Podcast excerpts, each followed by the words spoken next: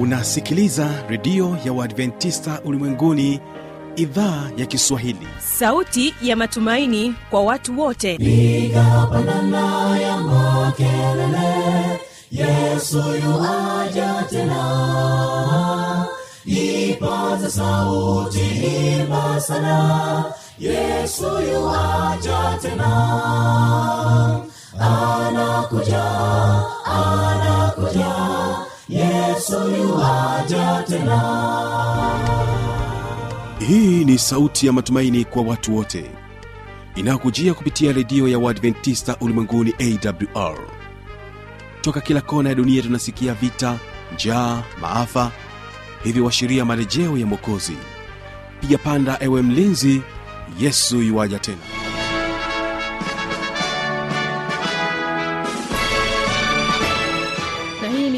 kiswahili kutokea hapa mkoani morogoro inakutangazia moja kwa moja kupitia masafa mafupi ya mita bendi 25 kumbuka unatupata kupitia morning star fm na kwa mtandao wetu wa www org ilo msikilizaji inayekualika katika matangazo yetu jina langu ni kewison ni kusitwe sambamba mwanzo mpaka mwisho wa kipindi chetu cha vijana na maisha. Awali ya yote ni kusia kwamba uweze kuwategea sikio waimbaji wa imara kwaya kutokea kule drc nchini congo wanakwambia Safari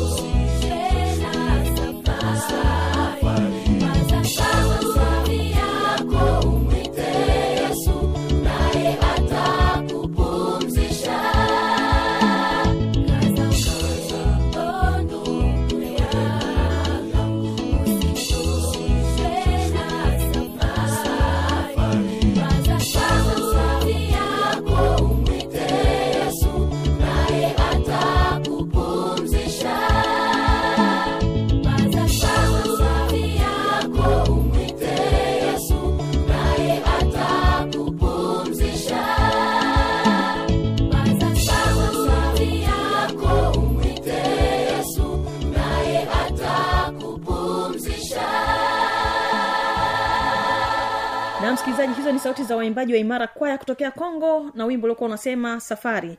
Nichukue nafasi ya pekee kuarika katika kipindi hiki cha vijana na maisha na hii leo tutakuwa naye mwinjilisti lazaro. Na, kijana unayenisikiliza huwezi kupata kibali chochote kama aujawa mwaminifu. Yusufu akapata kibali. Mungu akawa amemkubali. Mstari wa tano ikawa tokea wakati alipomweka awe msimamizi juu ya nyumba yake na vyote vilivyomo bwana akabariki nyumba ya yule mumisiri kwa ajili ya yusufu.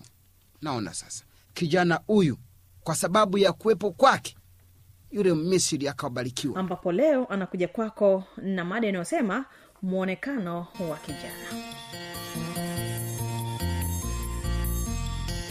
Turekebishe turekebishe matatizo yetu turekebishe turekebishe mapokeo yasiyo na umuhimu. Basi wapenzi wasikilizaji ninawakaribisha tena katika kipindi hiki cha vijana. Na leo nina somo la pekee sana lenye kichwa kinasema ya kwamba mwonekano wa kijana na kabla hatujaanza somo letu basi ni kualike tuweze kuomba. Baba mungu na mungu mwenyezi ninakaribisha katika kipindi hiki cha vijana. Na somo hili nitakapolimaliza likaweze kuwa mbaraka kwa ajili ya maisha yetu. Ndivyo ninavyoomba nikiamini kupitia jina la yesu. Amina. Somo la leo mwonekano wa kijana. E, katika biblia mwanzo 39 lile fungu la pili hadi la nane neno la mungu linasema mwanzo 39 lile fungu la pili. Bwana akawa pamoja na yusufu. Bwana yesu asifiwe. Bwana akawa pamoja na yusufu. Naye akastawi. Naye akastawi. Naye alikuwa katika nyumba ya bwana wake yule mmisri. Mstari wa tatu bwana wake akaona ya kwamba bwana yu pamoja naye na ya kuwa bwana anafanikisha mambo yote mkononi mwake. Yusufu akaona neema machoni pake akamtumikia naye akamweka awe msimamizi juu ya nyumba yake. Na yote yaliyomo akayaweka mkononi mwake. Yusufu akapata kibali. Na kijana unayenisikiliza huwezi kupata kibali chochote kama aujawa mwaminifu. Yusufu akapata kibali. Mungu akawa amemkubali. Mstari wa tano ikawa tokea wakati alipomweka awe msimamizi juu ya nyumba yake na vyote vilivyomo bwana akabariki nyumba ya yule mumisri kwa ajili ya yusufu. Naona sasa kijana huyu kwa sababu ya kuwepo kwake yule mmisiri akabarikiwa. Je kijana unayenisikiliza je umekuwa mbaraka kwa jamii inayokuzunguka au imekuwa ni tishio? Mstari wa sita. Akaacha yote aliyokuwa nayo mkononi mwake yusufu wala kujua habari za kitu chochote chake. Unaona sasa. Lakini leo hii vijana waaminiki. Ukimkabidhi jambo lolote anaweza akakuacha mara moja. Lakini yusufu huyu alikabidhiwa vitu vyote vikawa mikononi mwake. Na akufanye jambo lolote na akuchakachua kitu chochote ikawa mwaminifu yani. Mstari wa saba ikawa baada ya mambo hayo mke wa bwana wake akamtamani. Hey, akamtamani. Lakini yusufu alishinda kwa jina la yesu. Kitabu cha waefeso tano lile fungu la kwanza kumtafuta mungu. Kijana unahitaji uwe mtu wa kumtafuta mungu wakati wote. Kutembea na yesu. Tembea na yesu wakati wote. Si ya kwamba sasa ni siku moja tu unatembea na yesu. Ikifika usiku basi yesu unamweka pembeni. Kama watu wanavyosema saa zingine ya kwamba ah sasa wakati huu yesu ninamweka pembeni sasa ninaweza kufanya jambo lolote. Huo sio kristo. Tembea na yesu mtafute mungu wakati wowote. Waefeso tano lile fungu la tatu uasherati uchafu wa kutamani hautakiwi kwa kijana. Uasherati vijana wengi wamepata mikosi ya ajabu ajabu kwa sababu ya uasharati eh? na uchafu wa kutamani. Uchafu. Biblia inapozungumza habari ya uchafu ni uchafu wa ukweli tena. Uchafu wa ukweli. Kwa hiyo ni vitu ambavyo kijana atakiwi kujihusisha navyo waefeso tano lile fungu la nne anasema ni aibu maneno ya upuuzi ubishi vitu ambavyo kijana hautakiwi kuwa navyo. Ujiepushe na vitu vya namna hiyo. Usiwe mtu mbishi mbishi tu unakaa eh, kwenye, kwenye genge masaa matano manne. Unapoteza muda badala ya kufanya kazi eh, unabisha masaa manne matano umekaa tu. Halafu saa zingine maneno ya upuuzi maneno ya upuuzi. Kwa hiyo vitu vya namna hii vikae mbali. Efeso tano lile fungu la sita mtu asiwadanganye kwa maneno yasiyo na maana. Sije ukadanganyika. Mtu asikudanganye we kijana. Asikudanganye kwa maneno yake yasiyo na maana. Mstari wa saba anasema basi msishirikiane naye kijana kama mwonekano wake sio mzuri tabia yake sio nzuri achana naye usishirikiane naye kwa jambo lolote atakupoteza. Na vijana wengi wamepotea kwa sababu ya mkumbo. Anaona kijana mwenzake amevaa nguo imelegea eh, lichupi linaonekana pale eh? na yeye anasema anakwenda na wakati. Kuna kijana mmoja alikutana na wazungu watatu. Na kwa kawaida wale wazungu wana, wana nywele ndefu. Sasa wakawa wanatembea yule kijana anaona wanarusha nywele nyuma hivi eh? wanarusha nywele nyuma hivi. Kumbe ni kwa sababu zile nywele saa zingine zina zinakuja machoni huku awaoni vizuri. Yule kijana kwa sababu ni limbukeni na yeye akaona ni fasheni kwa sababu ni wazungu kwa sababu ni watu weupe au watu wamestarabika, basi na yeye akaanza kurusharusha kichwa kama mzungu mambo ya kuiga. Kwa hiyo vijana wengi wamepotea kwa sababu ya mambo ya kuiga acha kuiga jambo ambalo ulifahamu. Achana nalo. Ni bora uonekane mshamba. Anasema msishirikiane na matendo yasiyozaa ya giza bali myakemee kwa hiyo yale matendo ambayo ni mabaya au kijana anayefanya matendo mabaya kwanza msishirikiane naye eh? hana matendo mazuri. Tena matendo ayazai tena ni ya anasema ya kwamba basi ukiona kijana wa namna hiyo basi matendo yake uyakemee. Umsaidie.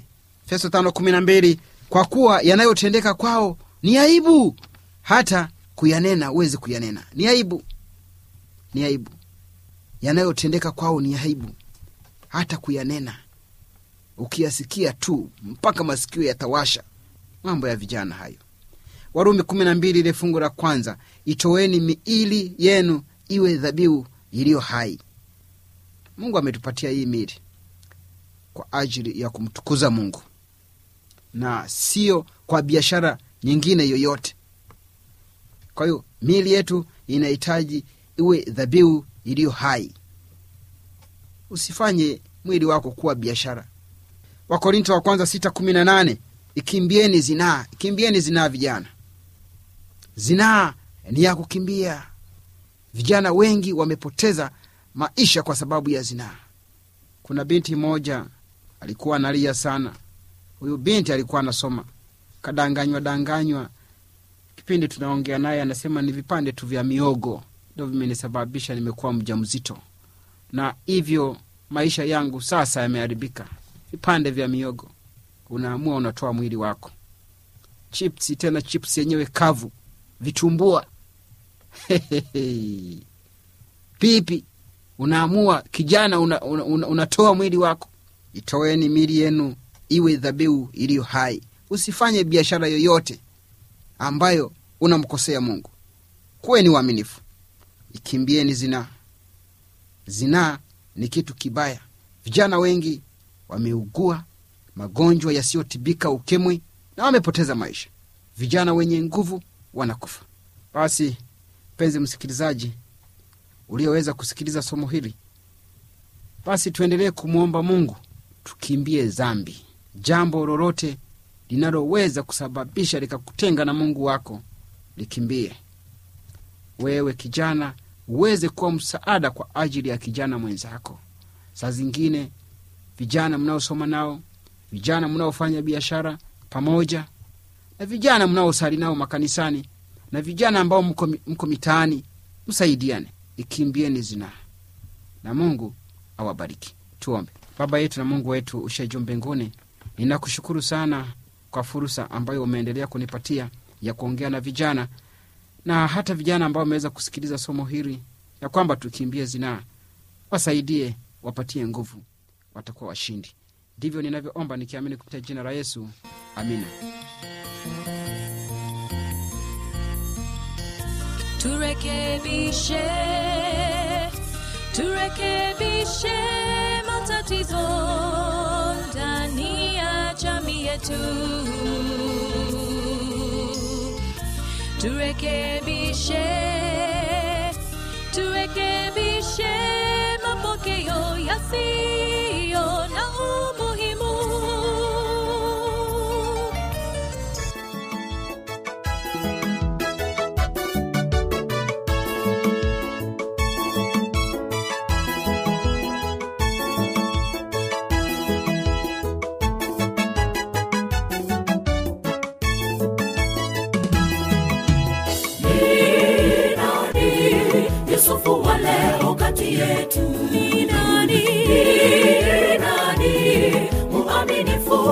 wakati wote, atakayetetea imani hata kufa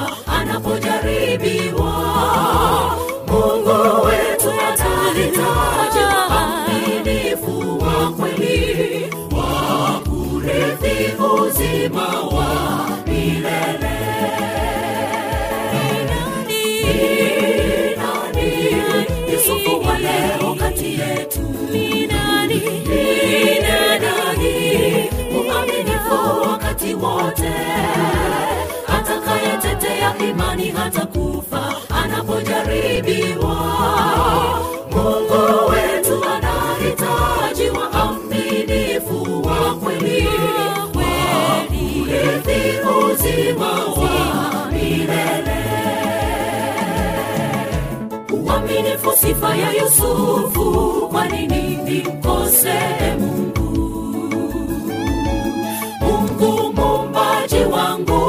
raha kitambo tu.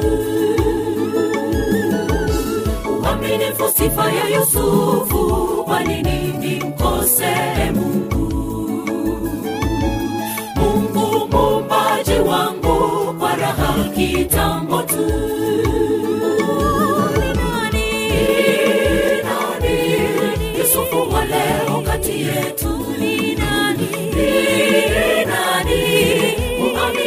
wakati wote, atakayetetea imani hata anapojaribiwa.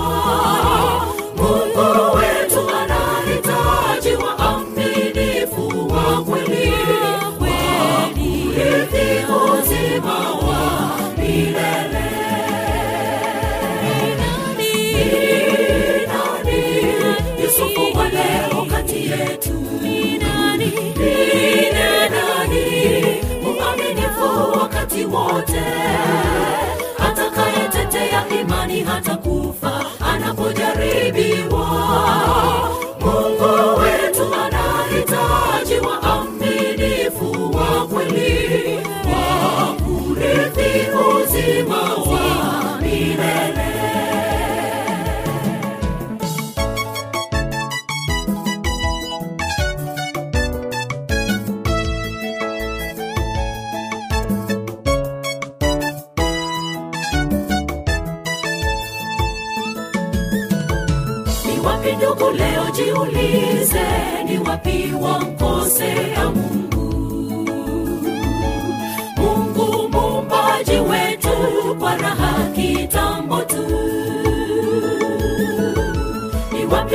leo jiulize ni wapi wamkosea mungu?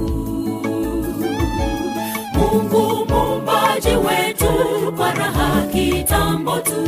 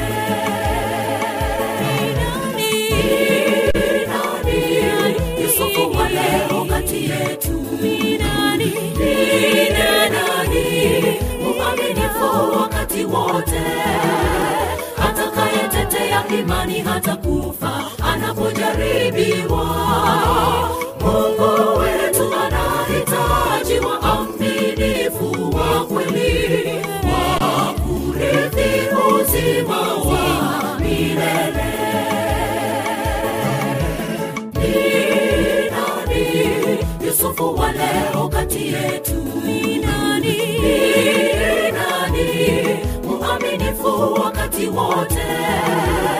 Atakayetetea imani hata kufa anapojaribiwa mungu wetu atahitaji waaminifu wa kweli.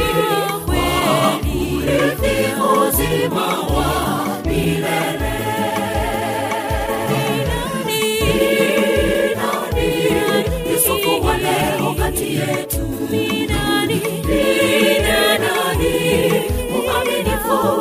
wote.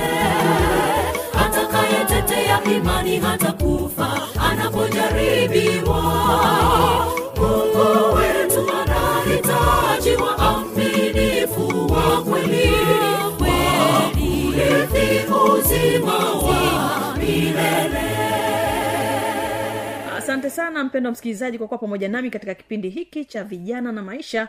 Naamini ya kwamba kijana ambaye ulikuwa pamoja nami toka mwanzo wa kipindi hiki umekwisha kufahamu kijana anatakiwa aonekanaje. Lakini kama una maswali maoni ya changamoto wasani huu hapa wa kuniandikia. Redio adventist ulimwenguni awr sanduku la posta 172 morogoro tanzania. Anwani yetu ya barua pepe ni kiswahili at awr org. Namba zetu za mawasiliano ni kama zifuatazo. Simu za kiganjani namba 767 56882 au 784 297297 ukiwa nje ya tanzania kumbuka kuanza na namba kiunganishi alama ya kujumrisha 255 unaweza kutoa maoni yako kupitia facebook kwa jina la awr tanzania. Na hii ndio tamati ya kipindi hiki cha vijana na maisha kwa siku hii ya leo lakini kumbuka kesho ni sera za ndoa. Bila shaka mwanandoa tutakuwa pamoja kwa siku ya kesho. Napokuaga msikilizaji ni kusii endelea kuwategea sikio waimbaji wa imara kwaya kutokea kule drc nchini congo wanapokwambia unapomtegemea. Mimi sina ziada mungu akubariki msikilizaji. Endelea kutuni vipindi vinavyoendelea hapa